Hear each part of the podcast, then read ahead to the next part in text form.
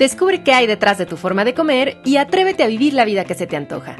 Esto es De qué tiene hambre tu vida con Ana Arismendi.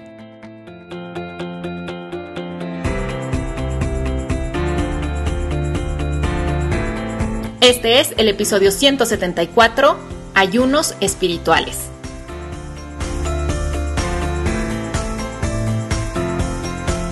Hola comunidad, bienvenidos a un nuevo episodio de este podcast donde hablamos sobre psicología de la alimentación, la disciplina que estudia cómo los factores mentales, emocionales y sociales impactan en nuestra manera de comer. Yo soy Ana Arismendi, directora y fundadora del Instituto de Psicología de la Alimentación, la organización líder en Hispanoamérica sobre este tema, desde donde hacemos investigación, ofrecemos cursos, talleres y procesos individuales, así como formación para profesionales de la salud en esta especialidad. Más información sobre el instituto y todo lo que ofrecemos en psicoalimentación.com.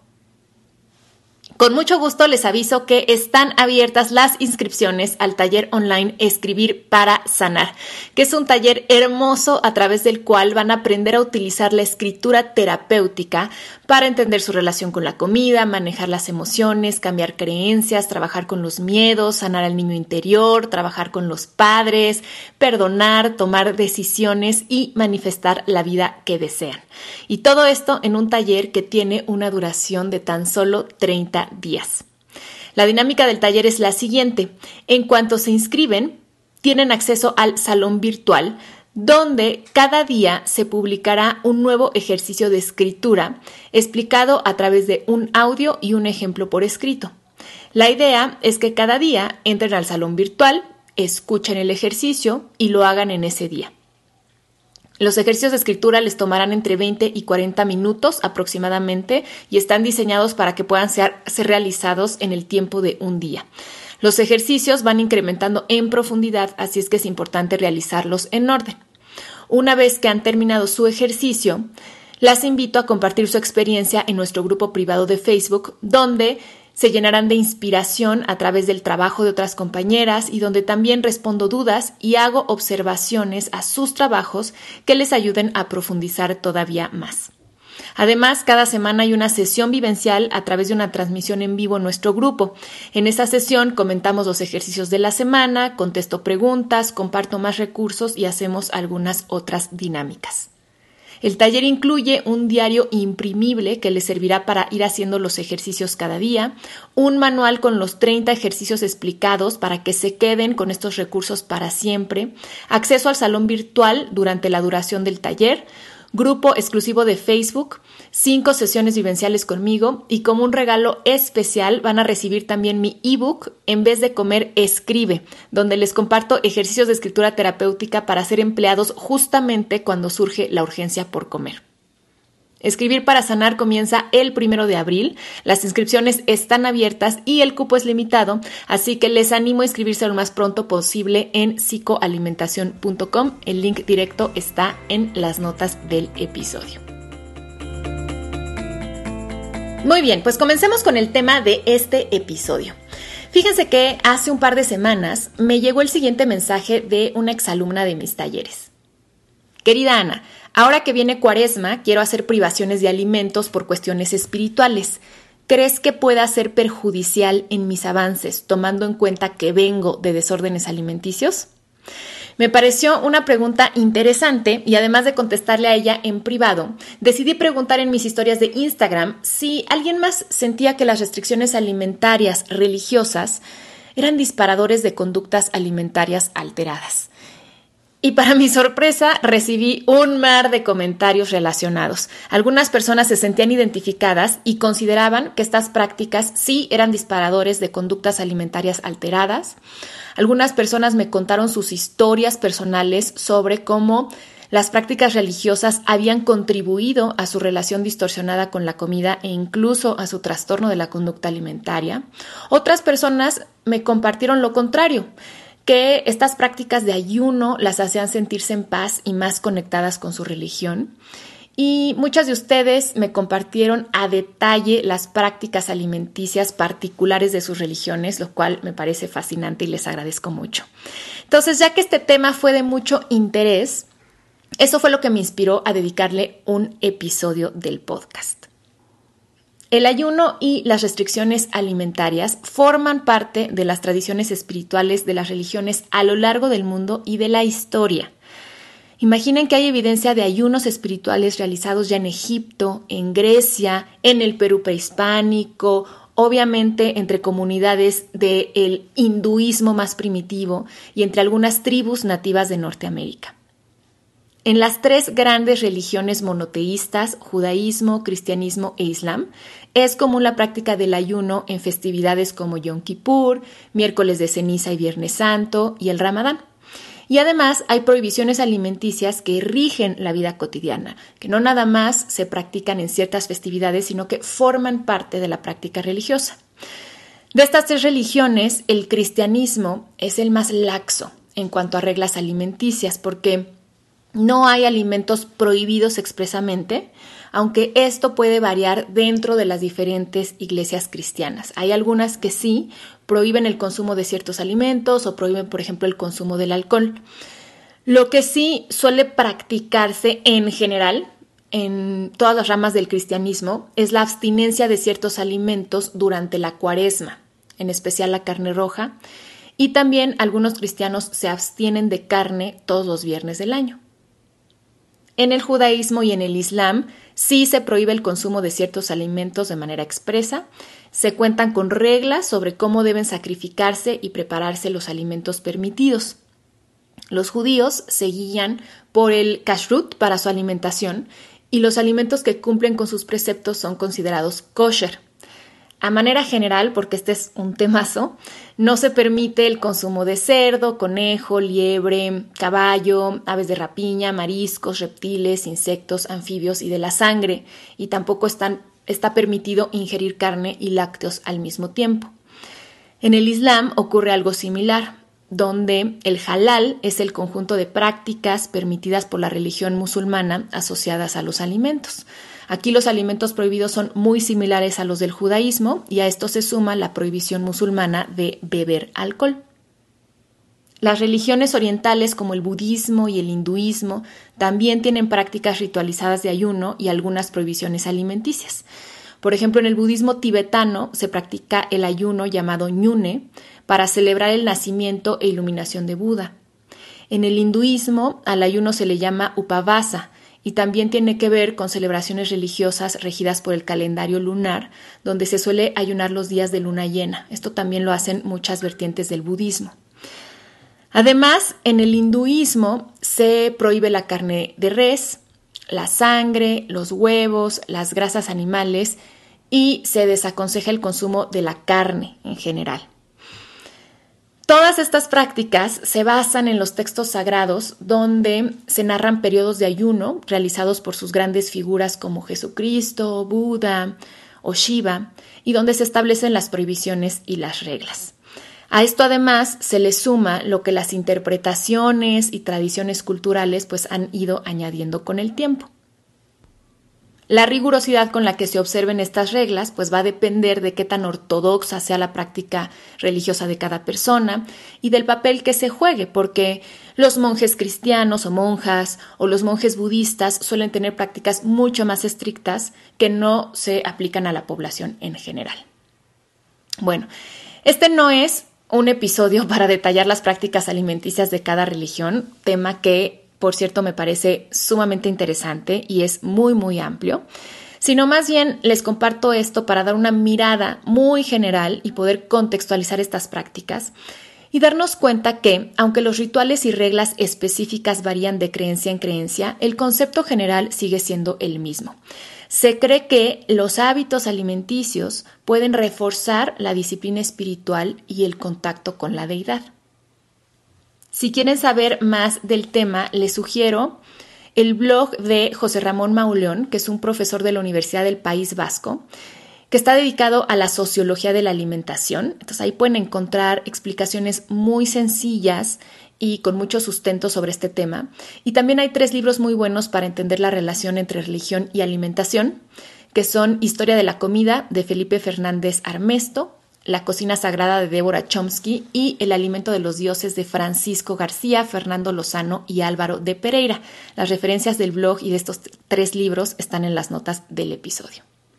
Entonces, podemos decir que el ayuno y las restricciones alimentarias se, se utilizan en las religiones para cultivar principios como la renunciación, la penitencia, el camino medio, para lograr mayor capacidad de concentración, meditación y oración, como un método de purificación del cuerpo y el alma, como una forma de practicar el autocontrol y la fuerza de voluntad, por la creencia de respetar la vida de otros seres vivos, para rememorar pasajes específicos de la vida de alguna deidad, santo o pasaje bíblico, para agradecer por la posibilidad de tener alimentos y ser empático con las personas que no los tienen, para priorizar al alma sobre el cuerpo, para dominar los deseos y necesidades carnales, como medio de conexión con la comunidad, puesto que durante las fiestas es una práctica que involucra a todos y generalmente se realizan comidas grupales para romper los ayunos, y como una forma de identidad, porque al seguir ciertas pautas alimenticias, las personas se identifican con una religión, una cultura y una comunidad. Entonces, como ven, este tipo de prácticas forman parte de las religiones y llevan arraigadas en la cultura por siglos y pueden ser una parte totalmente funcional y de hecho una parte bonita, digamos, de todos estos rituales espirituales. Sin embargo, ¿cuándo pueden representar un riesgo? Uno, cuando se convierten en un disparador de conductas alimentarias alteradas. Por ejemplo, si los ayunos disparan después atracones o si disparan otras prácticas dañinas como las autolesiones. Dos, cuando se separan del ritual y su intención espiritual y se empiezan a utilizar como mecanismo para controlar el peso o para justificar conductas alimentarias dañinas. Y aquí es importante mencionar que las prácticas alimenticias de diversas religiones siempre forman parte de un ritual donde lo central es la conexión espiritual y no la conducta alimentaria en sí misma. O sea, lo importante de, por ejemplo, la cuaresma, pues no es dejar de comer carne, es lo que la cuaresma significa y todos los otros rituales que se hacen en esa época. Entonces, ninguna de estas prácticas tienen como objetivo una modificación del peso corporal ni un control nutricional. El cambio en la alimentación se realiza como parte de una serie de rituales que incluyen oraciones, lectura de textos sagrados, cambios en la vestimenta, acudir a ceremonias en el templo, etc. Entonces, cuando se empiezan a hacer restricciones, separándolas de todo este contexto, este significado, este ritual y esta intención espiritual, y se empiezan a utilizar, digamos, como una excusa perfecta para restringir la alimentación, controlar el peso y justificar conductas alimentarias dañinas, cuidado. 3. Estas prácticas pueden representar un riesgo cuando se llevan al extremo de perjudicar la salud de una persona, ya sea porque la restricción puede conducir a la desnutrición o a desarrollar conductas alimentarias de riesgo o cuando se practique todo este tipo de mm, ayunos cuando el estado de la salud de la persona pues no sería lo más recomendable. De hecho, en la mayoría de las religiones específicamente se dice que, o sea, en qué casos las personas están, digamos, excusadas de hacer los ayunos. En el Islam se dice claramente que en el Ramadán están justificados de no hacer ayuno las personas que, las mujeres que están menstruando, que están embarazadas o que están en el posparto, las personas mayores, las personas que, tienen, que hacen un trabajo que les requiere muchísimo desgaste físico. Entonces, em, las religiones también contemplan esto, o sea, este tipo de prácticas no deben de llevar a la persona a la enfermedad o al riesgo. Y también este tipo de prácticas pueden representar un riesgo cuando generan una relación no saludable con el cuerpo. Y sobre estos dos últimos puntos, Desafortunadamente, algunas interpretaciones que se han dado en muchas religiones han generado creencias sobre el cuerpo que, desde mi punto de vista, están distorsionadas y generan sufrimiento. Por ejemplo, considerar al cuerpo como fuente de pecado, considerar las necesidades corporales como algo que debe ser controlado, considerar al alma superior que al cuerpo, enaltecer prácticas de descuido al cuerpo, como no darle de comer, no proporcionarle abrigo, no permitirle descanso, herirlo, ser demasiado rígidos con las reglas al punto de causar ansiedad y culpa. E históricamente, esto además ha sido especialmente acentuado para el cuerpo femenino, considerado fuente de pecado, tentación, débil, sucio, hecho solo para la maternidad, y donde en muchos casos solo se permiten dos opciones, ser una santa o ser una puta. Hemos visto con los numerosos y tristísimos casos de pedofilia dentro de la Iglesia Católica cómo una visión errónea del cuerpo y de la sexualidad lleva a conductas alteradas y a cometer crímenes y abusos terribles. Y esto eh, a mí me parece muy fuerte porque la palabra religión proviene del latín religare, que significa unir. Y realmente, si lo analizamos, el objetivo de cualquier práctica espiritual y de cualquier religión organizada es, es eso, es unión, es lograr la unión justamente de cuerpo, mente, espíritu, emociones, de lo terrenal con lo divino, de la unidad con la totalidad, la unión de una comunidad. Y tristemente lo que han hecho muchas religiones es lo opuesto, separar separar al cuerpo del alma, separar al hombre de la mujer, a lo femenino de lo masculino, separarse a sí mismos de otras comunidades solo porque sus creencias son diferentes. Yo creo que, y voy a hablar por la religión católica, que aunque no practico, vivo en un contexto católico, creo que ha hecho mucho daño esta visión separatista de cuerpo y espíritu, donde se cree que el cuerpo es, es menos, es fuente de tentación, donde se cree que entonces hay que disciplinarlo, hay que controlarlo, eh, hay que hacer caso omiso de las necesidades, cuando, bueno, yo creo lo opuesto. Yo creo que nuestro cuerpo es fuente de espiritualidad, somos nuestro cuerpo, no, no, no hay una separación entre mente, emociones, espíritu y cuerpo, somos uno y por lo tanto cuidar a nuestro cuerpo, conocerlo, es una vía espiritual. La sexualidad puede ser una vía de espiritualidad, la alimentación es una vía de espiritualidad. En la religión católica, pues se cuenta con una larguísima lista de mujeres consideradas mártires y santas que fueron famosas porque se privaron de alimento.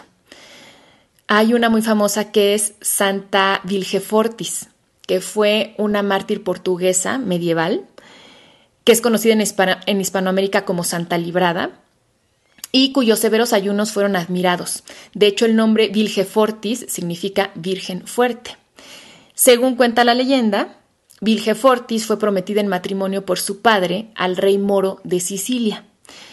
Para evitar el casamiento con un musulmán, ella tomó el voto de castidad y pidió a Dios que la convirtiera en un ser repulsivo.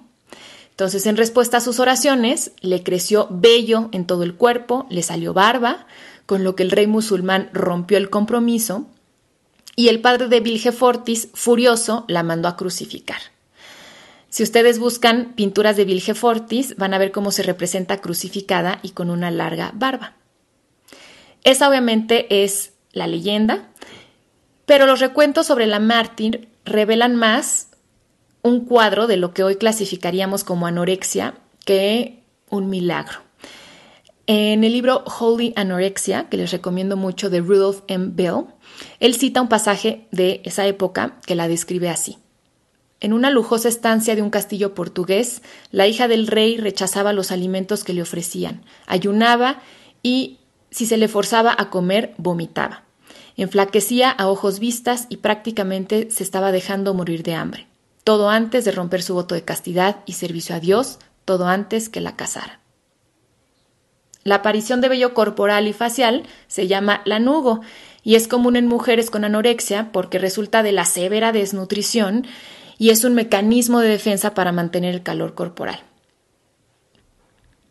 Otros casos donde se muestran conductas alimentarias alteradas son los de Santa Catalina de Siena, Santa Clara de Asís, Juana de Arco, Santa Teresa de Ávila, y en todos ellos se muestra cómo la restricción fue progresando al grado de eh, ponerlas ya enfermas, que incluso gente de su congregación les rogaba porque comieran, pero las narraciones, en vez de mostrar esto como algo peligroso, decían, o sea, exaltan eso, pero su estoicismo y su fuerza de voluntad y su entrega a Dios hacía que rechazaran todo alimento o que vomitaran.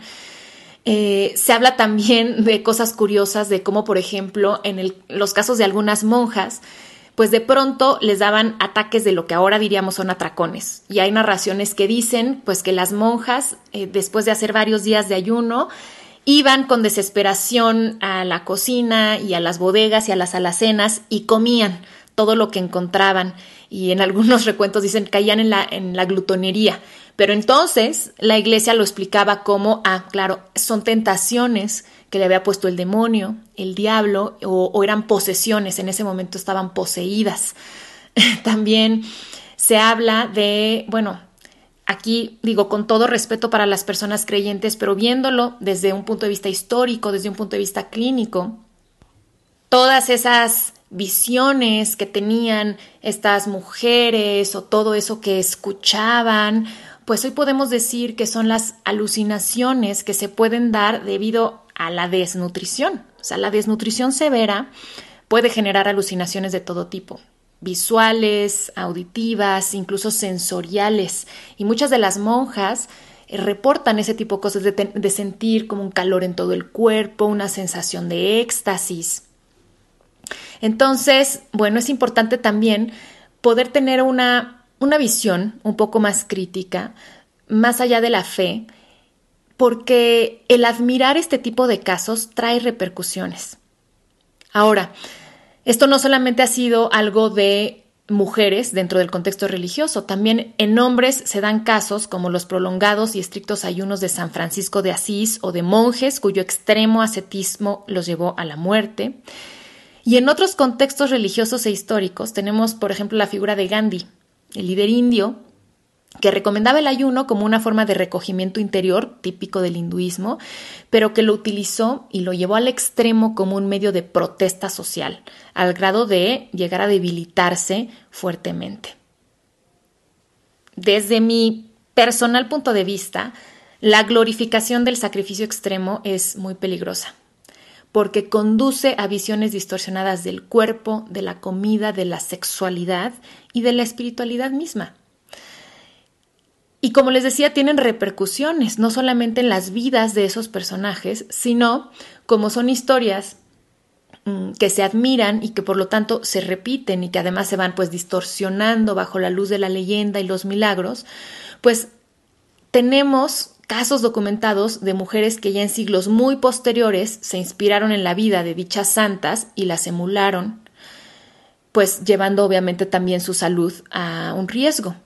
Casos muy famosos son las de las fasting girls de la época victoriana, que eran señoritas que dejaban de comer, que se mantenían vírgenes y eran visitadas por personas que las consideraban santas, milagrosas o como figuras ejemplares. Se hicieron muy populares porque escribieron mucho de ellas como ejemplo justamente en la prensa de esa época.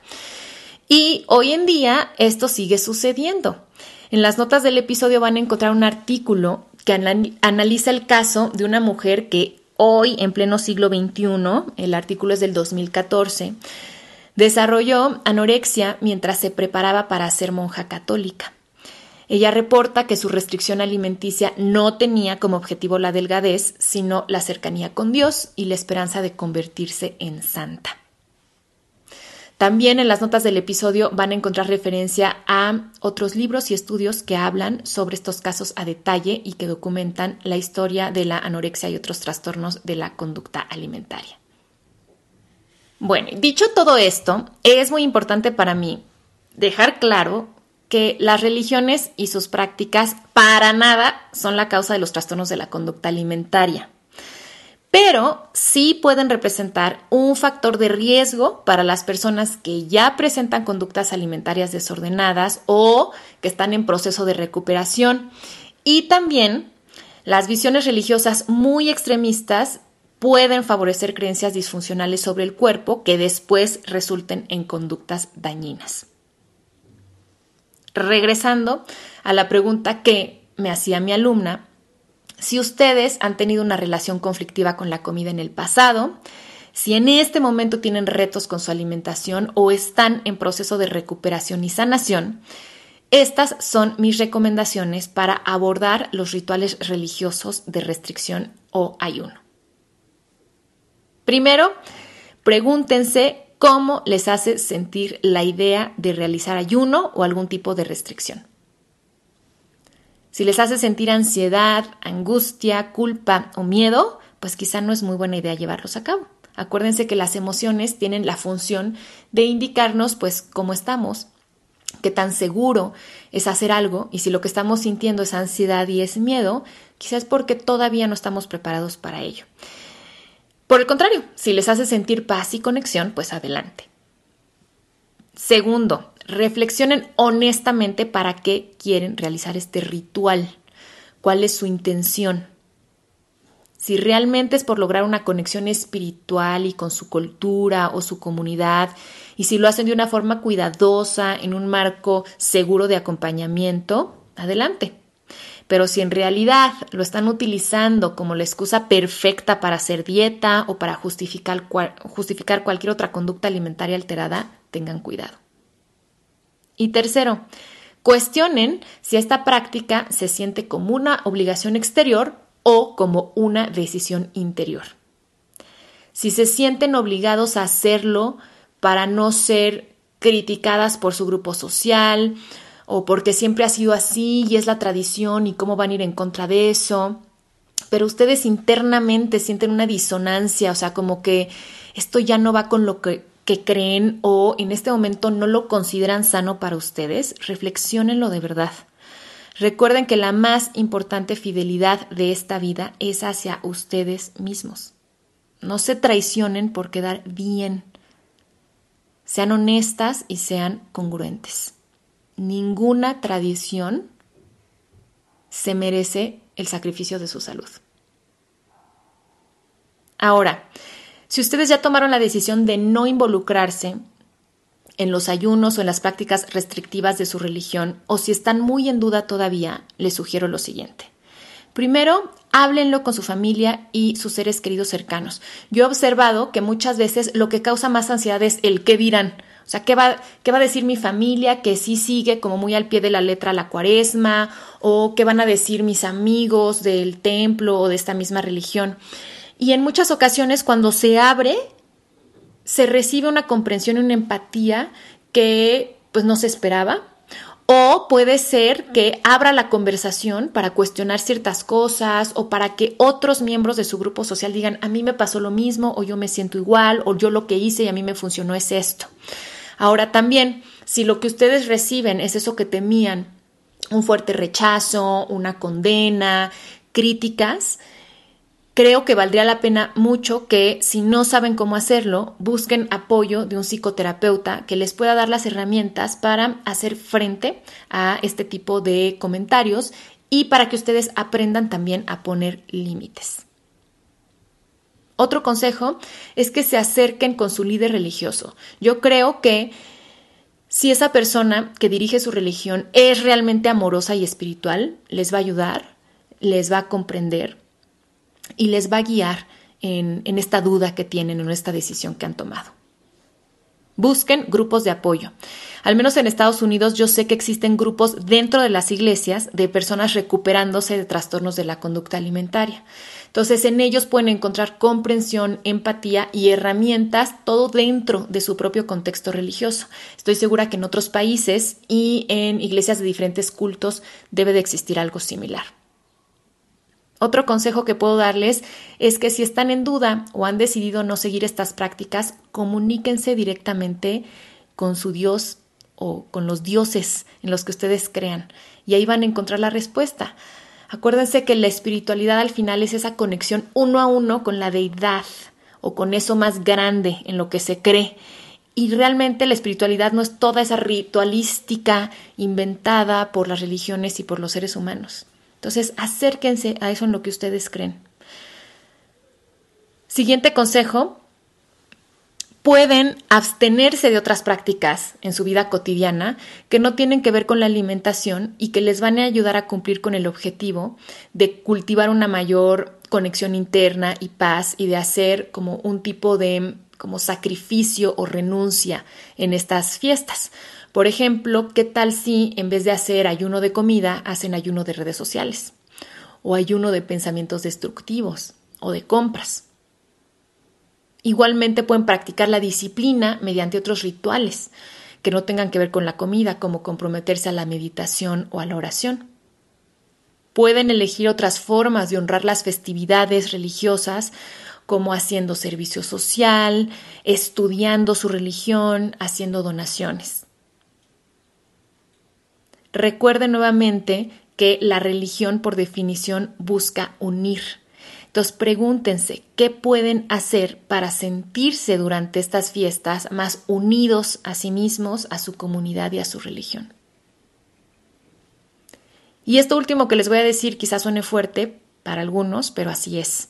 Si su práctica espiritual ya no les brinda paz, si no les hace sentir parte de, si no se identifican con la deidad y con las prácticas de su religión, si ya no van con lo que ustedes son piensan, sienten y necesitan, quizá es momento de cambiar. Creo que como conclusión podríamos sintetizar este episodio con una pregunta poderosa. Ante la duda si seguir o no el ayuno de su religión, si seguir o no las prácticas restrictivas alimenticias, pregúntense lo siguiente al seguir estas prácticas alimenticias lo hacen desde el amor o desde el miedo. Espero que este episodio les sirva. Gracias a mi querida alumna que dio pie a este tema tan interesante. Y recuerden que si están disfrutando este podcast, la mejor manera de apoyarlo es compartiéndolo con otras personas, suscribiéndose a través de la plataforma en que lo escuchen, ya sea Spotify, iTunes, Google Podcast o YouTube, dándole like a sus episodios favoritos, dejando comentarios, haciendo preguntas y escribiendo reseñas y valoraciones.